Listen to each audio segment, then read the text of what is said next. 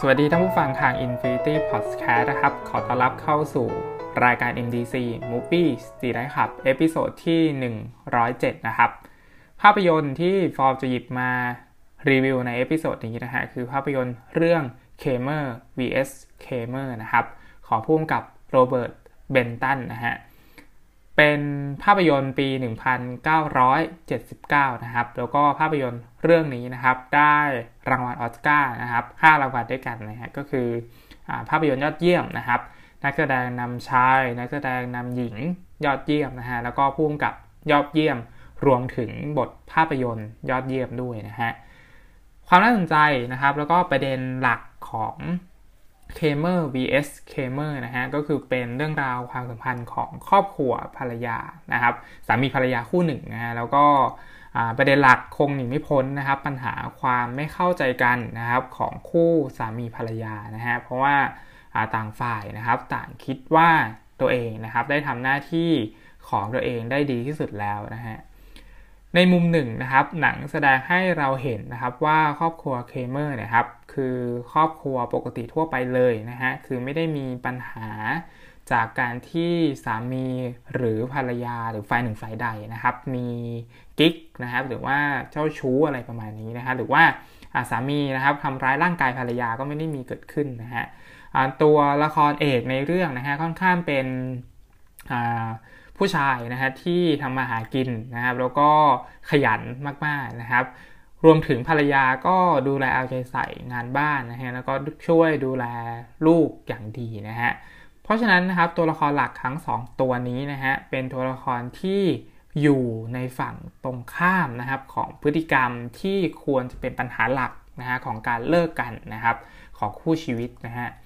ทำให้ความน่าสนใจก็คือว่าความธรรมดาสามัญในเรื่องนะครับถูกขยายนะครับให้เหตุการณ์นะครับมันดำเนินไปอย่างชัดเจนขึ้นนะครับว่าเหตุผลอะไรทำให้สองสามีภรรยาคู่นี้นะครับถึงต้องเลิกกันนะฮะไดอะล็อกต่างๆของภาพยนตร์นะครับนำเสนอได้ซาบซึ้งนะฮะแล้วก็วิธีการเล่าเรื่องนำเสนอไปเรื่อยๆนะครับให้เราร่วมอินไปกับเหตุการณ์ครอบครัวเคเมอร์นะฮะมวลรวมทั้งหมดนะครับของหนังจึงทำให้ฟอร์มนะครับเชื่อนะฮะแล้วก็เห็นว่าตัวละครนะครับมีแง่มุมนะฮะที่น่าศึกษานะฮะแล้วก็เป็นบทเรียนสำหรับการมีชีวิตคู่นะฮะเราจะเห็นว่านะครับทั้งฝ่ายชายแล้วก็ฝ่ายหญิงนะฮะมีปัญหาที่เกิดจากการไม่คุยกันนะครับซึ่งนะครับแม้ว่าหนังจะแสดงภาพนะครับของฝ่ายชายในแบบที่ค่อนข้างน่าสงสารกว่าฝ่ายหญิงนะฮะแต่ว่าจุดเริ่มต้นของความไม่เข้าใจหรือว่าปัญหาที่นำไปสู่การเลิกกันนะฮะก็มาจากฝ่ายชายนะครับความสัมพันธ์ระหว่างสามีภรรยานะครับที่มีลูกด้วยกันนะฮะคือตัวละครในเรื่องนะครับก็มีลูกหนึ่งคนนะครับก็เปรียบเสมือนนะครับเป็นห่วงนะฮะที่คอยยั้งนะฮะแล้วก็คอยรั้งทั้งสองคนให้ต้องมาเจอกันนะครับลูกชายวัยเด็กนะฮะซึ่งหนังก็แสดงภาพชัดเจนนะครับให้เราเห็นถึงความรักนะฮะที่ตัวละครมีให้กับลูกๆของเขานะฮะไม่ว่าจะเป็นทางฝั่งสามีก็ดีหรือว่าทางฝั่งภรรยาก็ดีนะครับหลายฉากในภาพยนตร์เรื่องนี้นะครับทำให้เรารู้สึกซาบซึ้งกินใจนะครับในขณะเดียวกันก็ค่อนข้างที่จะเศร้าใจนะครับกับผลกระทบที่เกิดขึ้นนะครับโดยที่นักแสดงนำในเรื่องนะฮะก็คือดัสติน ฮอฟแมนนะครับแสดงนำเป็นบทบาทของเท็ดนะครับที่ต้องบอกว่าแสดงสีหน้าแววตาได้อย่างยอดเยี่ยมนะครับรวมถึงแมรี่ สตีฟส์นะครับในบทโจแอนน่านะฮะก็เล่นน้อยนะครับแต่ได้เยอะนะฮะแล้วก็ออกมาแทบที่จะนับฉากได้นะครับแต่ว่าทุกฉากที่ออกมาก็ต้องค่อนข้างทรงพลังมากๆนะครับโดยเฉพาะฉากที่ได้ร่วมนะครับตัวละครพร้อมกันก็คือตัวละครของเท็ดกับโจแอนน่าเนี่ยฮะก็เป็นฉากที่ส่งมอบอารมณ์ได้อย่างได้อย่างซาบซึ้งในขณะเดียวกันก็เศร้าใจด้วยนะฮะเพราะฉะนั้นนะครับดัสติน ฮอฟแมนนะครับกับมาริส สตีฟส์นะครับก็เป็นการผสมผสานนะครับระหว่างตัวละครทั้งสองตัวนี้นะฮะที่เข้าฉากร่วมกันนะครับได้อย่างสะเทือนอารมณ์นะฮะแล้วก็น้ำตาซึมนะครับในหลายๆฉากนะฮะหลายฉากของภาพยนตร์เรื่องนี้นะครับเต็มไปด้วย ซีนอารมณ์นะฮะแล้วก็ต้องใช้พลังการแสดงที่ที่ขับเน้นออกมานะครับเพื่อให้เราเชื่อนะครับว่าตัวละครกำลังประสบปัญหานี้อยู่นะฮะปัญหาความสัมพันธ์ของครอบครัวเคเมอร์นะฮะคือการไม่พูดคุยกันอย่างที่ฟอร์มได้บอกไปนะครับโดยที่ต่างฝ่ายนะครับต่างคิดว่าอีกฝ่ายนะครับเข้าใจอยู่แล้วว่ากำลังทำอะไรอยู่นะฮะโดยเฉพาะฝ่ายเท็ดนะฮะที่เป็นผู้นำครอบครัวนะฮะแล้วก็บ้างงานทำแต่งงานนะครับลึกๆแล้วเนื้อแท้ก็คือทำเพื่อครอบครัวนะครับแต่ว่าเขาไม่ได้สนใจนะครับว่าโจแอนน่านะฮะกำลังคิดอะไรอยู่แล้วก็ไม่ได้ใส่ใจนะครับว่าภรรยาตัวเองต้องการอะไรนะครับทั้งหมดมันจึงนำพามาซึ่งการถูกทิ้งนะฮะและเป็นฉากเริ่มต้นของภาพยนตร์เรื่องนี้เลยนะครับก็คือโจแอนน่าเนี่ยฮะบอกเลิกเท็ดนะฮะแล้วก็ทิ้งเท็ดนะครับให้อยู่กับลูกนะฮะกันสองคนนะฮะซึ่งนะครับเท็ดเนี่ยฮะก็ไม่เคยที่จะต้องดูแลลูกนะฮะเพราะว่าตัวเองก็คือไปทำงานอยู่ตลอดแล้วก็เอาค่าใช้จ่ายทั้งหมดก็ออกให้ภรรยาอะไรประมาณนี้นะครับโจแอนน่าก็จะเป็นคนเลี้ยงดูลูกนะครับเพราะฉะนั้นการที่โจแอนน่านะครับทิ้งลูกแล้วก็ทิ้งเท็ดไปนะครับมันค่อนข้างที่จะดูโหดร้ายนะฮะแล้วก็ทำให้เรารู้สึกสงสารตัวละครเท็ดที่มาทันทีนะฮะเพราะฉะนั้นนะครับโจแอนน่าในเรื่องในตอนแรกๆนะฮะก็อาจจะดูเหมือนเป็นตัวร้ายนะฮะที่ทิ้งลูกไว้ให้เท็ดนะครับต้องเลี้ยงดูคนเดียวแบบร่วมปีเลยนะฮะแน่นอนนะครับการเลี้ยงดูลูกด้วยแล้วก็การต้องทำงานด้วยนะครับมันส่งผลกระทบต่อการงานของเท็ดนะครับเพราะว่าตัวเท็ดเนี่ยครับเป็นเหมือนคนทำโฆษณานะฮะเพราะฉะนั้นเขาก็จะมีงานที่จะต้องครีเอทใช่ไหมฮะต้องต้องเขียนนู่นนี่นั่นอะไรประมาณนี้เพราะฉะนั้นการมีเด็กเล็กอยู่ด้วยเนี่ยก็จะกวนสมาธิแน่นอนนะฮะเพราะฉะนั้นมันก็เลยกระทบงานของเท็ดอย่างแน่นอนนะครับทำให้ประสิทธิภาพการทำงานของเท็ดเนี่ยฮะก็ลดลงนะครับเพราะฉะนั้นที่บริษัทก็ค่อนข้างที่จะเพ่งเล็งนะครับว่าเท็ดคงจะไม่มีศักยภาพศักยภาพพอในการที่จะผลิตผลงานให้ออกมาดีอย่างต่อเนื่องอะไรประมาณนี้นะฮะแล้วก็ตัวละครเท็ดก็ต้องทำงานด้วยเลี้ยงดูลูกด้วยนะครับรวมถึงต้องปรับตัวในการกลายเป็นพ่อเลี้ยงเดี่ยวนะฮะจนกระทั่งนะครับเมื่อโจแอนน่านะครับไปค้นพบตัวตนนะฮะแล้วก็ค้นหาเจอนะครับว่าตัวเองเนี่ยต้องการอะไรนะฮะโจแอนน่าก็กลับมานะครับมาหาเท็ดนะฮะแล้วก็ทำการที่จะขอดูแลลูกชายนะครับก็คือขอลูกจากเท็ดไปนะฮะแต่ว่าแน่นอนนะครับเท็ดที่ดูแลลูกนะฮะก็เริ่มที่จะหลงรักแล้วก็ไม่อยากที่จะเสียลูกไปนะครับก็เลยมีการฟ้องร้องนะครับเรียกร้องสิทธิ์นะการดูแลลูกนะครับแล้วก็นะฮะก็มีการต่อสู้กันในชั้นศาลนะครับซึ่งกระบวนการยุติธรรมนะฮะในการหาความชอบธรรมนะฮะเพื่อที่จะดูแลลูกนะฮะมันสร้างรอยแผลไว้ในใจของคนสองคนอย่างแน่นอนนะฮะความน่าสะเทือนใจนะครับคือคำถามที่ลูกชายนะครับคอยถามคุณพ่ออยู่ตลอดเวลานะครับว่าคุณแม่ไปไหนนะครับหรือว่าเมื่อไหร่แม่จะกลับมานะฮะหรือคำถามที่ว่าผมใช่ไหมนะฮะที่ทำให้แม่หนีไปนะครับเป็นประโยคที่แสดงภาพชัดเจนนะครับให้เราเห็นถึงผลกระทบที่เกิดจากปัญหาของผู้ใหญ่สองคนนะฮะแล้วมันส่งผลต่อเด็กหนึ่งคนนะฮะบทเรียนชีวิตของภาพยนตร์เรื่องนี้นะครับจึงทำให้เรานะครับได้ข้อคิดนะฮะแล้วก็ไม่กระทำสิ่งที่ตัวละครกระทำต่อกันนะครับก็คือระมัดระวังไม่ให้สิ่งนี้เกิดขึ้นถ้าในอนาคตเรามีครอบครัวนะฮะรวมถึง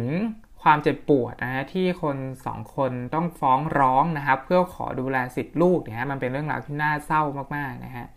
ท้ายสุดนะฮะ Kramer วี เอส Kramer นะครับก็ต้องบอกว่าเป็นผลงานที่สะท้อนสถาบันครอบครัวได้อย่างซาบซึ้งกระเทือนใจนะฮะมีบทภาพยนตร์ที่ดีนะฮะแล้วก็เป็นธรรมชาติเรียบง่ายนะฮะให้แง่คิดนะฮะแล้วก็ข้อคิดการใช้ชีวิตคู่นะครับเป็นภาพยนตร์ที่ฉายภาพเรื่องราวครอบครัวได้อย่างดีงาม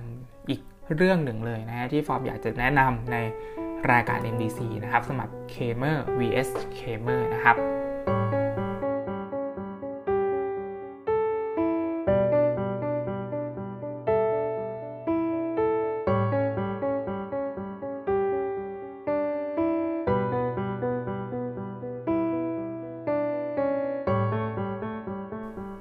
เรื่องที่สองในเอพิโซดนี้นะฮะคือภาพยนตร์เรื่อง BlacKkKlansman นะฮะก็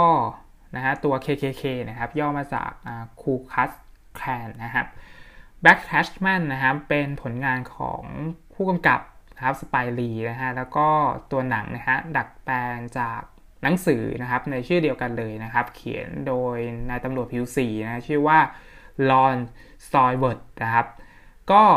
เป็นเจ้าหน้าที่ผิวสีนะฮะจากเมืองโคโลราโดสปริงนะฮะ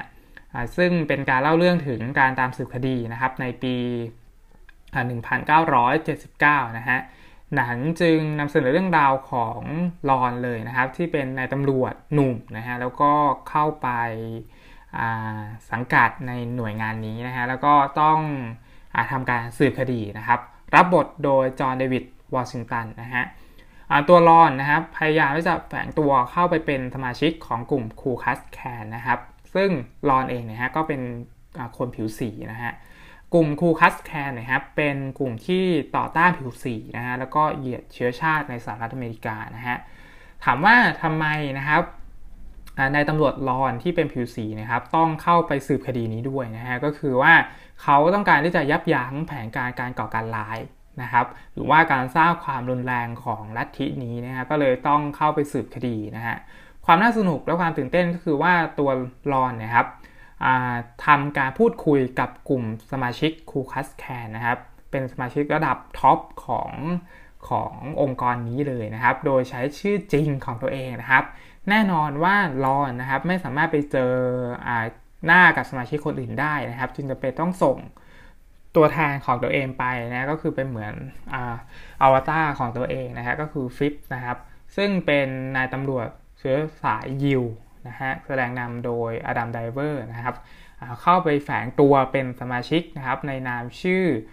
ลอนสตอร์เวิร์ดนะครับประเด็นหลักสำคัญนะครับของภาพยนตร์เรื่องนี้แล้วก็บทภาพยนตร์เรื่องนี้นะฮะคือเป็นการบอกเล่าถึงปัญหาการเหยียดเชื้อชาตินะครับแล้วก็เหยียดสีผิวที่มีมาอย่างยาวนานนะฮะแน่นอนว่าปัญหาการเหยียดสีผิวนะครับเป็นปัญหาที่ยังคงมีอยู่ในปัจจุบันนะฮะแล้วก็หาการดูถูกนะครับเชื้อชาตินะครับมันได้ถูกบ่มเพาะจากรุ่นสู่รุ่นนะฮะเรื่องราวในเรื่องค่อนข้างเป็นเรื่องที่ละเอียดอ่อนนะครับแล้วก็เป็นอะไรที่ยากที่จะแก้ไขนะครับหรือว่าลดความรุนแรงเรื่องการเหยียดสีผิวลงนะฮะอันนี้คือข้อสรุปที่ฟอร์มได้จากภาพยนตร์เรื่องนี้นะครับแม้ว่าในโลกที่จะมีเสรีภาพแล้วก็มีสิทธิเสรีในการที่จะแสดงออกที่ค่อนข้างที่จะเติบโตไปในทางที่ดีขึ้นนะฮะแต่ว่าปัญหาการเหยียดสีผิวการเหยียดเชื้อชาตินะครับยังไม่ได้หายไปแล้วก็ยังมีคนกลุ่มหนึ่งที่ยังคงมีทัศนะความเชื่อนะครับการเหยียดสีผิวนะครับว่าเป็นเรื่องที่ถูกต้องสมควรอยู่นะฮะอย่างไรก็ดีนะครับตัวหนังค่อนข้างมีความตลกนะฮะมีความกวนประสาทอยู่พอสมควรนะครับแม้ว่าอาจจะนำเสนอในประเด็นที่ซีเรียสนะครับทำให้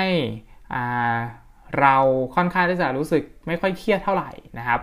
ก็หนังทำหน้าที่ในการพาเราไปเจอเจอกับปัญหาความขัดแย้งนะครับการประท้วงการถูกกดขี่นะฮะที่คนผิวสีต้องเจอนะครับนอกจากนี้นะครับยังแสดงทัศนคตินะครับในฝั่งของคนข่าวนะครับว่าเขามีความคิดความเชื่ออย่างไรนะครับในมุมมองที่ว่าทำไมนะครับพวกเขานะฮะจึงต้องเกลียดนะครับแล้วก็ต้องเหยียดคนผิวสีนะฮะ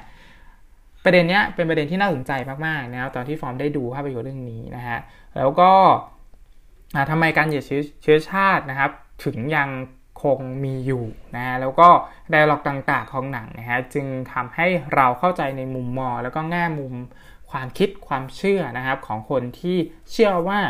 คนผิวขาวนะครับเป็นบุคคลที่บริสุทธิ์นะฮะแล้วก็ความเชื่อของคนผิวสีนะครับที่เขากำลังประสบพบเจอกับปัญหาอยู่นะฮะท้ายสุดภาพยนตร์เรื่องนี้นะครับจึงเป็นภาพยนตร์ที่อยากแนะนำนะฮะแล้วก็เป็นภาพยนตร์ที่นำเสนอแง่มุมที่แม้ว่าจะไม่ใช่ประเด็นใหม่ทางสังคมนะครับแต่ว่าวิธีเล่าของสไปรีนะฮะมีการลำดับเรื่องราวให้เราเข้าใจปมปัญหาความขัดแย้งแล้วก็สรุปขมวดปมในตอนท้ายได้อย่างได้อย่างดีนะครับแล้วก็แม้ว่าเราจะรู้สึกดีในตอนท้ายๆนะครับแต่ว่าสุดท้ายเนี่ยหนังก็ ตลบหลังเราแล้วก็ให้เราเห็นถึงปัญหานะครับของความขัดแย้งในเรื่องสีผิวนะแล้วก็ความเชื่อต่างๆที่มันยังคงมีอยู่นะครับในยุคปัจจุบันนี้นะครับอ่าแล้วก็อย่างที่บอกไปว่าตัวหนังเนี่ยครับมันแสดงความเชื่อนะครับในทางฝั่งของคนขาวแล้วก็ทางฝั่งของคนสีให้เราได้เข้าใจนะซึ่งแน่นอนว่าความเชื่อของพวกคูคัสแคทนะครับบางคนที่แบบสุดโต่งเนี่ยมันก็น่ากลัวแล้วมันก็อันตรายสุดๆไปเลยนะฮะอย่างไรก็ดีนะครับหนังสอดแทรกความสนุกสนานแล้วก็ผสมความตลกได้อย่างพอดีนะครับเราจึงรับชมภาพยนตร์เรื่องนี้นะครับได้อย่างเพลิดเพลินนะครับแล้วก็ให้ตัวภาพยนตร์นะครับพาเราไปเจอกับสถานการณ์ต่างๆภายในเรื่องตลอดความยาวเกือบสองชั่วโมงครึ่งนะฮะสำหรับรายการ เอ็ม ดี ซี เอพิโซดนี้นะฮะก็ขอจบไว้เพียงเท่านี้นะครับมีหนังแนะนำมาสองเรื่องด้วยกันนะฮะแล้วพบกันใหม่ในเอพิโซดหน้านะครับจะเป็นเรื่องอะไรนะที่ฟอร์มได้ดูในรอบสัปดาห์นะครับฟอร์มก็จะเอามารีวิวกันนะครับในรายการ เอ็ม ดี ซี นะครับสำหรับวันนี้นะฮะขอให้รับชมภาพยนตร์อย่างมีความสุขนะครับสวัสดีครับ